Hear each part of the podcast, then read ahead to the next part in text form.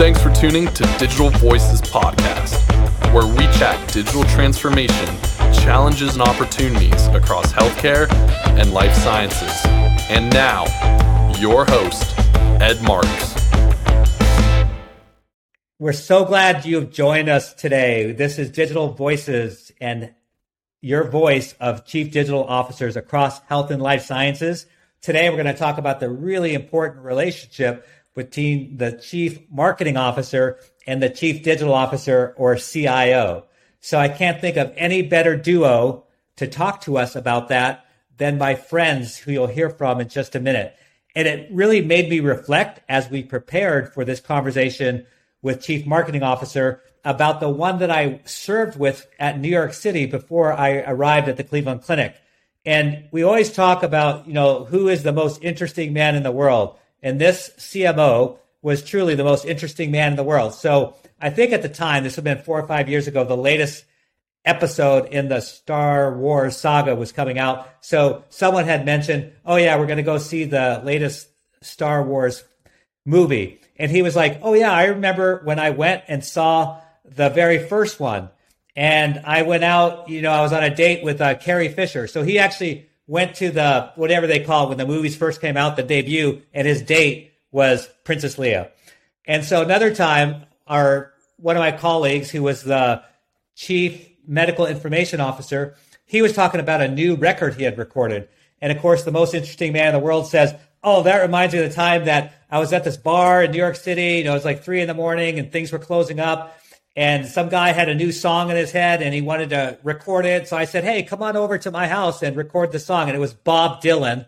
And it was one of his biggest hits were recorded in the basement studio of my buddy. And so it's like, wow, this is pretty good. This is pretty cool. And so we worked really closely together in New York City because we were doing some huge transformation initiatives. And as a result of that working relationship, things went really, really well and we really understood each other and respected one another. So when I came to the Cleveland Clinic, I had high expectations, and sure enough, they were met in Paul Matsen, the Cleveland Clinic chief marketing officer. And so you'll understand immediately why that's the case. And then I got to work quite a bit with the CDO, CIO, his colleague, Matt Kull. So these are two fantastic individuals that are my friends first and have served with them. And they're just awesome. And so with that introduction, Paul, I'm going to start with you, then go to Matt. We always ask everyone, what's your favorite music? So, like when you like to chill or maybe not chill, what do you like to listen to? Yeah, when I saw this question, I, I uh, tried to think, well, maybe I should say something really cool and creative that my three daughters would like. But the reality is, my musical tastes are still pretty old school with what I grew up with. Um, having grown up in New York and New Jersey, I still love Springsteen, still love Billy Joel. Um, branch out a lot, listen, love things like Darius Rucker, uh, mix in a little country music, but uh, those are still, you know, people like Springsteen, Joel Seger. That's probably dating myself, but that's still my go-to music. No, no, they're they're awesome, and and every time Billy Joel comes back to the city playing Madison Square Garden, he sells out like three or four or five nights in a row. It's crazy. I went to see so, him at the Garden. Uh, they hung his uh, jersey up in the rafters for the most performances in the Garden. Uh, it was a lot of fun. Wow, yeah, that's incredible. That reminds me too, Paul, when I first showed up and I was interviewing, and you were interviewing me at the clinic, and I was wearing New York City subway token uh, cufflinks, and uh, you recognize recognize those right off the bat. And I remember that was like our first sort of connect, you know, with the city and and uh, things went really well from there. So, hey, Matt, talk to us about your music. What kind of music do you like to listen to? So, for me, it's Nina Simone, Etta, Etta James, uh, Billie Holiday. I was born two or three generations too late, according to my music taste. Yeah, I, lo- I love me some Etta Jones, and um, I'm, I'm forgetting the entire title. Maybe you know it, and if you don't, that's cool too. But Sunday talks about Sunday, like um, has the word Sunday in it, mm-hmm. and it's really um, oh, one of my chill music. The song you're talking about, but I'm not going to sing it for you. Yeah, yeah. so, anyways, great to have both of you. And is there a, a, life message or mantra that you live by? So these are these couple of questions just get our audience a little bit familiar with you on the personal side. And you know, is there a words to live by for either one of you. So, Paul, we'll start with you.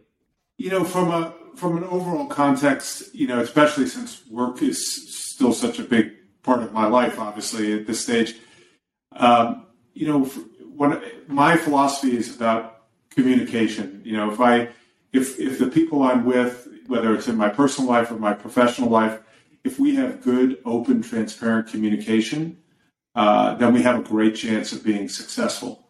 Um, teamwork, working together, that's always essential, especially here at Cleveland Clinic. As you know, it's part of our history and our DNA. But I think that's true of whatever you do in life. And then I think the third most important part of uh, this is always to be looking forward. You know, it's fine to take a little time, look back, take lessons learned, but keep looking forward, leaning in, trying to find the next thing you should be focused on. Focused on what's the next opportunity to grow, either personally or professionally. Yeah, I love that. What about you, Matt? You know, mine mine is really all about decision making, and I think it's that you have to make decisions like it's going to be on the front page of every newspaper tomorrow morning. And if you can always live on the side of a good story, you're making the right decisions. And when you get too close to the edge, you got to go back and rethink that. If you don't, if you don't want your, your wife or your daughter or your mom to to read that, it's just that's not the right way to go. Yeah, that's a that's a good litmus test, Matt. Thanks a lot. So, in order for our audience to get to know both of you a little bit further as we dive into sort of the CMO CDO relationship, tell us a little bit about yourself and your career journey. So, Matt, we'll start with you this time. Just a little bit about yourself, you know, and how you got to where you are. You know, from if going back to the very beginning when I used to install car stereos in Oakland, California. Um, you know, I, I've had a really interesting an interesting journey. I I started my technology career during the Y2K, um, you know, massacre that was about to happen ahead of 2000 when the whole economy was going to collapse. That was a bit of a disappointment watching that fizzle out. But uh, I was promised that in my Y2K stocks were going to make me a gazillionaire overnight. And when that didn't happen, I started consulting and landed a, a bunch of different in a bunch of different industries and finally came to healthcare and, and fell in love with it and really started on the chronic disease and specialty pharma side um, and got my first big CIO job when I became the CIO of uh, Parkland Hospital in Dallas, one of the country's largest safety net hospitals. And a good friend of mine pulled me away from there and uh, drugged me to Cleveland Clinic. And so uh, I was very excited about that. I guess I need to tip my hat and thank you for that one.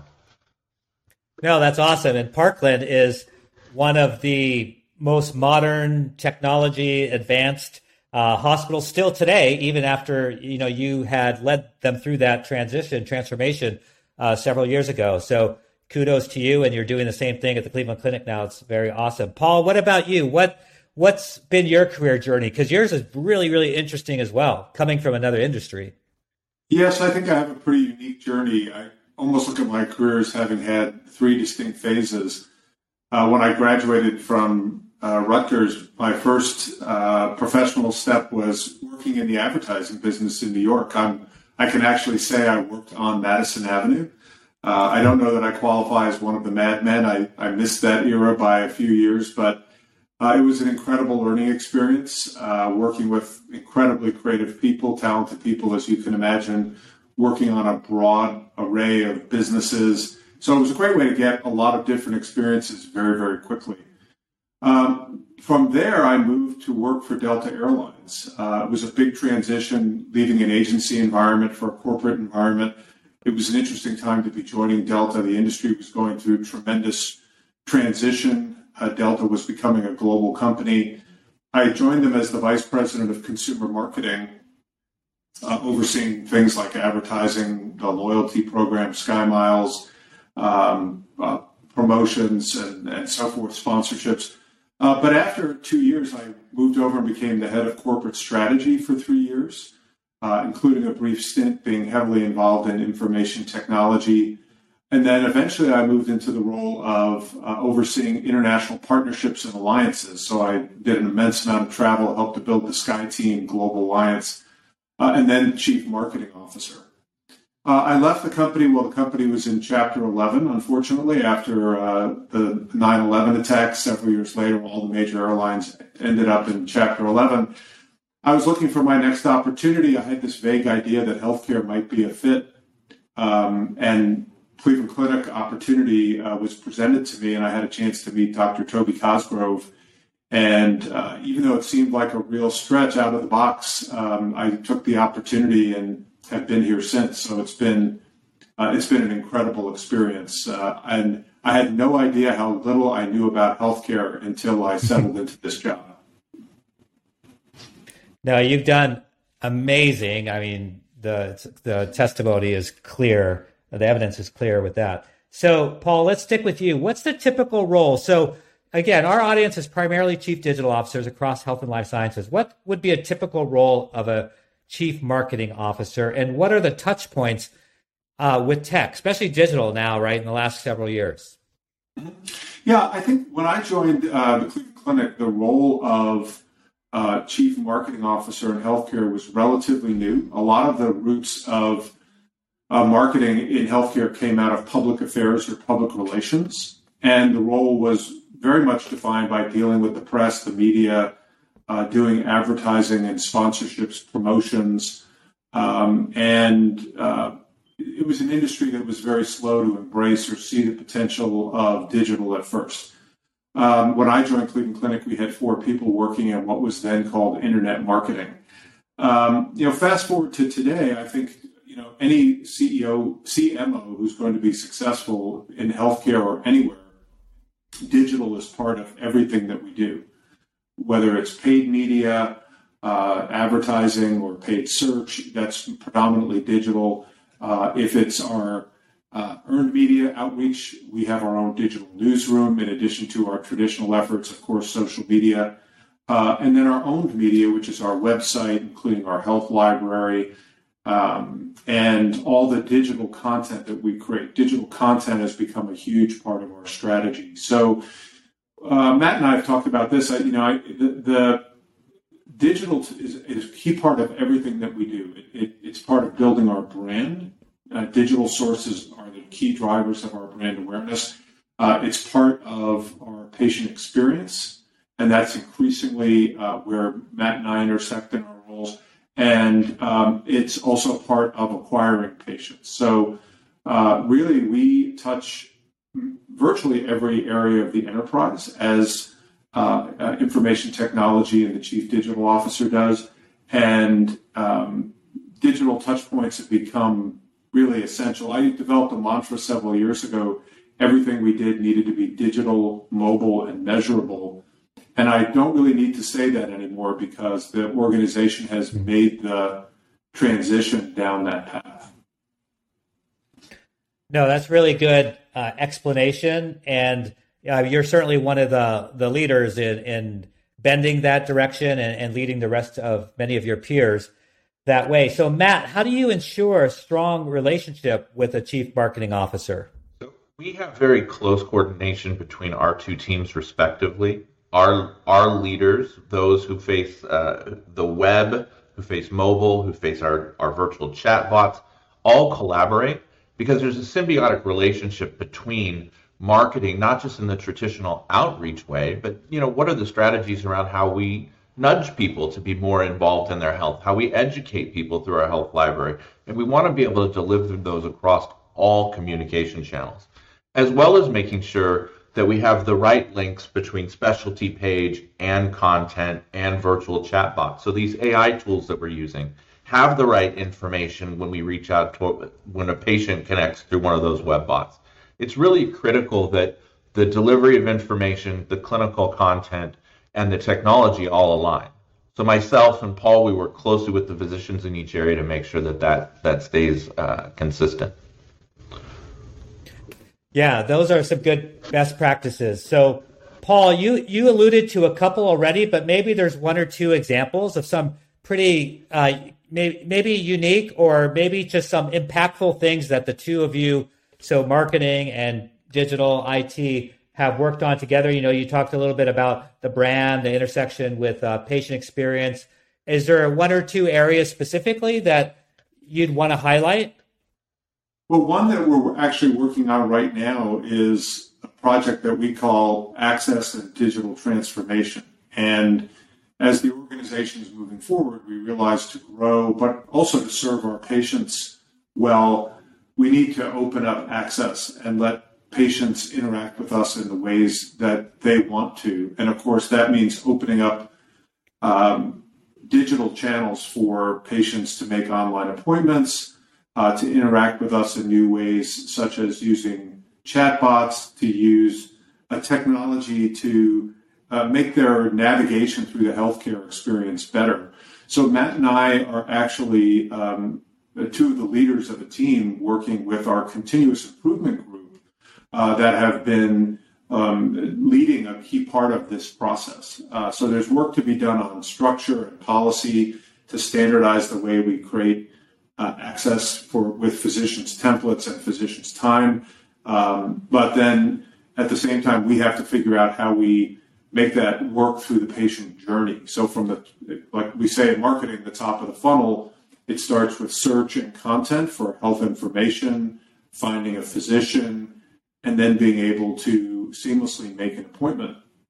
So, working together with Matt and his team to understand the journey, understand the tools that are uh, going to be available to us. Matt's led the whole implementation of a new CRM, and we're leveraging a lot of those tools uh, so that ultimately we can produce an experience that uh, empowers patients and really guides them to the next step in the process. We've had some great examples, a chatbot that we de- delivered early on uh, to help COVID patients, uh, people screen themselves for COVID. We've just deployed a new chatbot on our website, a very successful callback program uh, to get people to return safely to care.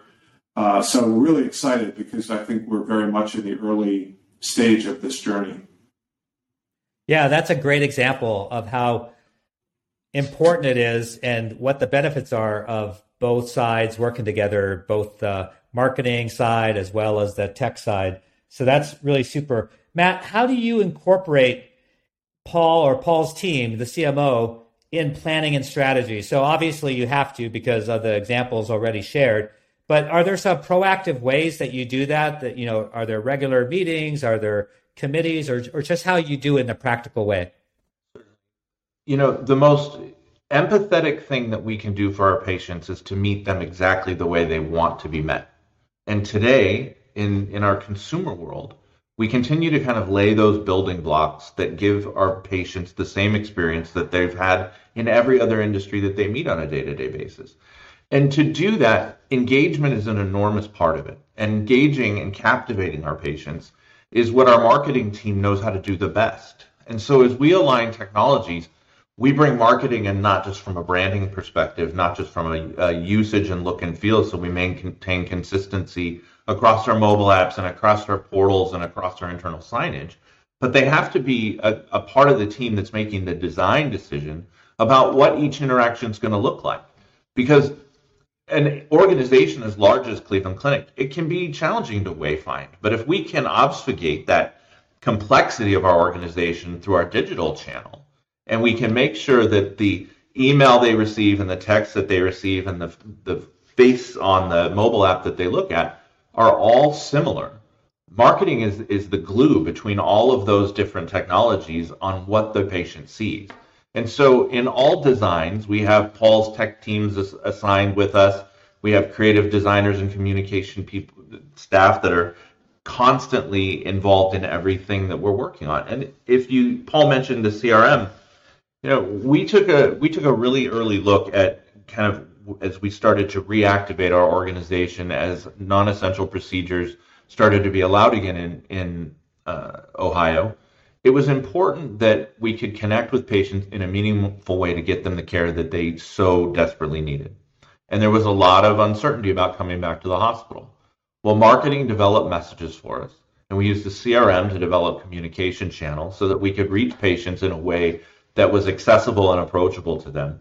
But most importantly, was that we started to build a picture of the relationship. And so now we have two equal, two co-equal components of our human record. Our patient record, which is our EHR, and our relationship record, which is our CRM. Mm. But those things wouldn't be possible without a tight relationship with marketing. Yeah. Love it. Yeah. Really great examples and really practical on how you accomplish that. So let's say that uh, Paul will start with you, but same question, Matt, coming to you after Paul. And that is speaking to your peers. Let's say they don't have such a great relationship today with their chief digital officer. What might you recommend uh, as a first step for them to sort of bridge that gap? I know uh, I'm asking almost the impossible here, Paul, because you don't we don't know what the specific circumstance that might have led to a gap, but let's just assume it was just a natural gap. What might might that person do? One or two things to really bridge that gap and reach out to the CDO. Yeah, I, I think that's a great question, and I think uh, CIOs and CDOs have incredibly challenging roles with the, the complex array of issues they have to deal with you know everything from cybersecurity threats to dealing with, uh, in our case, the electronic medical record and all the complexity, the infrastructure. So I think for chief marketing officers, we have to have an appreciation that you know we're one of many priorities that a chief digital officer is managing. But within that context, I think it, the responsibility on the chief marketing officer side is try to uh, schedule some time, formalize some time in a, such a busy environment um, to uh, have a virtual conversation with the CDO. Make sure you've, you, you've structured it in a way so that it's productive. You know, be, I stressed early on my passion around communication and teamwork. You know, really try to make sure you're being open and communicating what your priorities are. Um, where you are looking for their assistance, and also be open to their input and ideas because uh, I think um, you know it can really harm a relationship if you think it's a one way. You're there to make a request and make an ask, but you're not receptive to feedback and conversation. I think that's uh, the the oil that makes the process work. And you know, I found with working with Matt you know, he's always willing to engage not just with me, but other senior members of my team. I think he appreciates and respects the work we've done. Uh, and he's also prepared to give us constructive feedback and guidance when we need it. And, you know, we've benefited from our relationship uh, with Matt and his team because there's a lot they're doing on building tools, resources, infrastructure that we couldn't get to on our own and um, you know just because of the the resources and and, and uh, funding available within the organization. But again, for example, what, what's going on with the CRM program, we're going to benefit immensely uh, from the work that's being done for the enterprise, and uh, so I think it's finding those common those areas of common ground, be, being open. Uh, and being respectful of all the other competing priorities that they have. Oh, that's really great, Matt. So I, Paul had it easy because he got to go first, and he probably took half your answers. But going back the other way, what what are some one or two things you'd tell some of your peers on how to work well with your your chief marketing officer? You know, I think the the historic default for technology executives is that they're comfortable with the things they can control, and I think we have to start thinking a little differently. You know, that in this era of kind of the post COVID Cambrian explosion of digital adoption is that, you know, we as technology professionals need to think about enablement. How do we create a platform with services and across the enterprise that can create utility for everyone? You don't have to own the, every single step in messaging a patient. You just have to create a really great, usable, um, and broadly accepted messaging service that you can push out to the edge so that people like Paul's team could take advantage of it. And and I think that when you start to, you know, turn the volume down a little bit and listen to the needs, it's really easy to create these great great services and utilities for everyone. And then you're not having a conversation about what is it you want to do, I'll build it for you and control it. You're having a, a, a more of a conversation of, hey Paul, let me talk to you about these great tools that we have. And by the way, here's your instruction manual, and we're here to help you if you need it but this is for you to build with your team. So you get kind of the consistency across the organization of how technology and data and patient interactions happen, but at the same time, you're empowering the people that are driving and the other business leaders that are actually driving some of the the outreach and the content and the capability.